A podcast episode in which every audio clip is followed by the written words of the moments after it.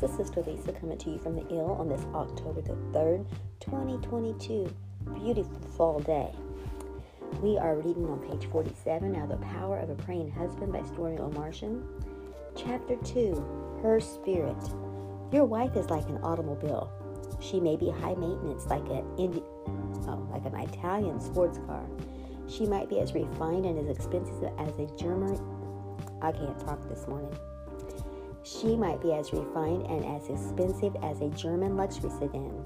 She may be solid and sturdy like an SUV or delicate like a Pebble Beach Concours d'Elegance show car. She could be an efficient six cylinder type or be a faster but costlier V8 model. She may be dependable in all kinds of weather like a four wheel drive, or she may have no downhill traction control at all, even on a good day. this is funny. Whatever she is, whether she is tiny like a compact car or full size and beyond, she needs fuel to make her run smoothly. this is hilarious. Your wife's spirit is the gas in her car. Give me oil in my lamp, keep me burning. Give me oil in my lamp, I pray. Give me oil in my lamp, keep me burning. Keep me burning to the break of day. Give me gas in my Ford, keep me working for the Lord. Give me gas in my Ford, I pray. Give me gas in my Ford.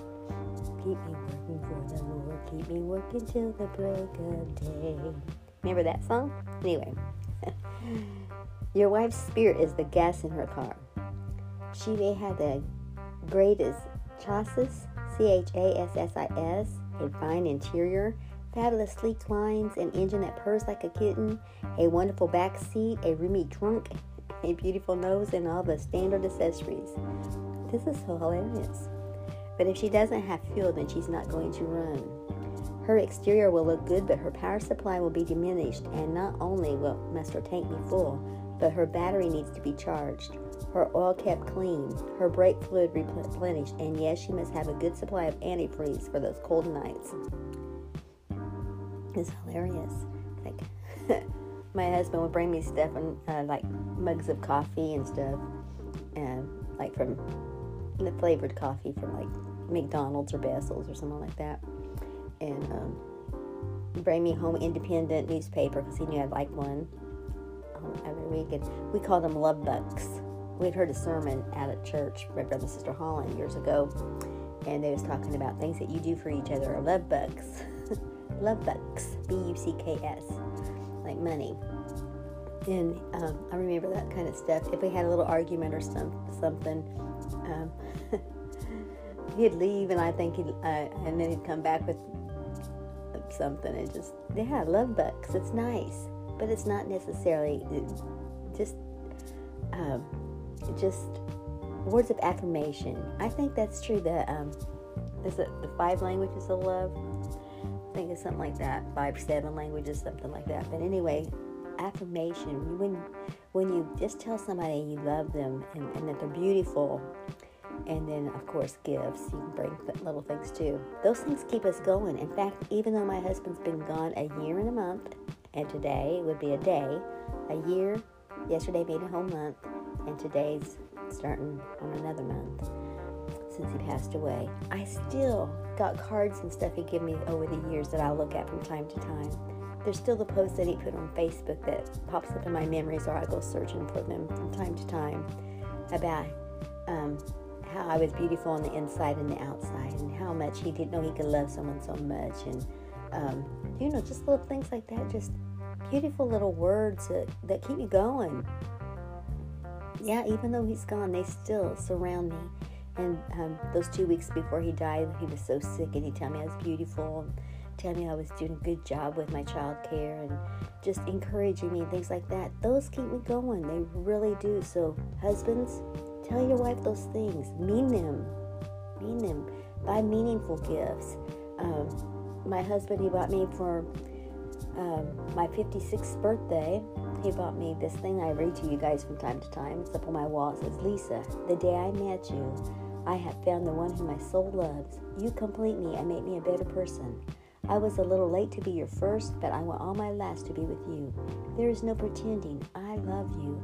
and I will love you until I die. And if there's life after that, I'll love you then. I love you forever and always. Love Mark. I don't think he knew at that time when he got me that that he was going to die within a couple years from get me that. But it means so much to me. I can read that all the time, and I know he really loved me. And that love does go past the grave. It goes past the grave, just like our prayers go past the grave. Our prayers go past eons of time, and God, God doesn't have the same time frame we have. Those prayers are before the throne that my husband prayed for me, and I talked about that before. So, husbands, if you're listening, pray for your wives, pray for your children, pray for yourself in sincerity that God will help you to be the man you need to be. Wives, pray for your husbands. Those prayers, they make a difference. They, they, they are the glue. They are the oil in our, in our Ford and in our lamps. Still at the bottom of page 47. Without the daily infilling of the Holy Spirit, we all run on empty. Your wife may be running on empty right now and not even realize it. Some women don't ever take the time to check their gauges, so they're completely surprised when they suddenly run out of fuel. If a woman doesn't spend enough time every day with her Lord in prayer, worship, and the Word of God, she will lose ground and the enemy of her soul will run her down. Your wife may be too solid in the Word of God to doubt her salvation or His promise of eternal life or His grace and goodness, but Satan may be able to get her to doubt her own. Or there may be times when she questions whether all things really do work together for good. She may doubt that God created her with valuable gifts and a calling of her own. I knew I skipped a line somewhere. When she experiences these kinds of attacks, and all women do at one time or another, it will deplete her. Many women can get eroded physically, emotionally, and mentally by unrelenting attacks of the enemy and not even be aware that it's happening. And the effects of it will carry over into your marriage.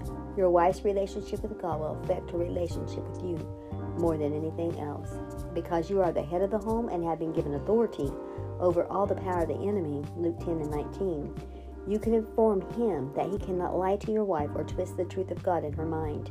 You can pray that your wife will be so solid in the truth that she can immediately identify a lie of the enemy, cast it aside, and listen only to the voice of God.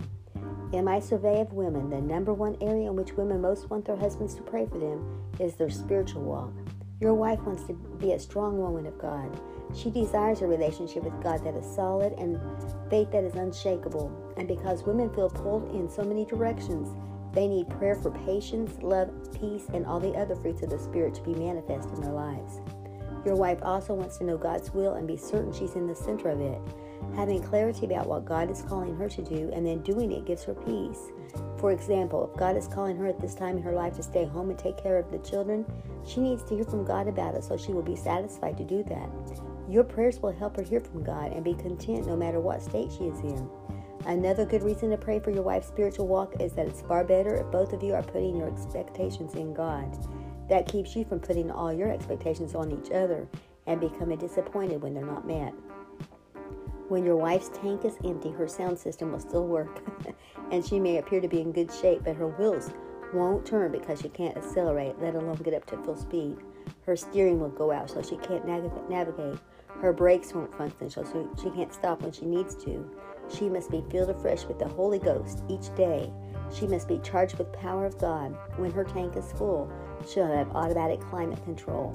She'll be able to go the distance and the ride will be smooth. Does your wife have enough of what she needs for the distance she has to go today?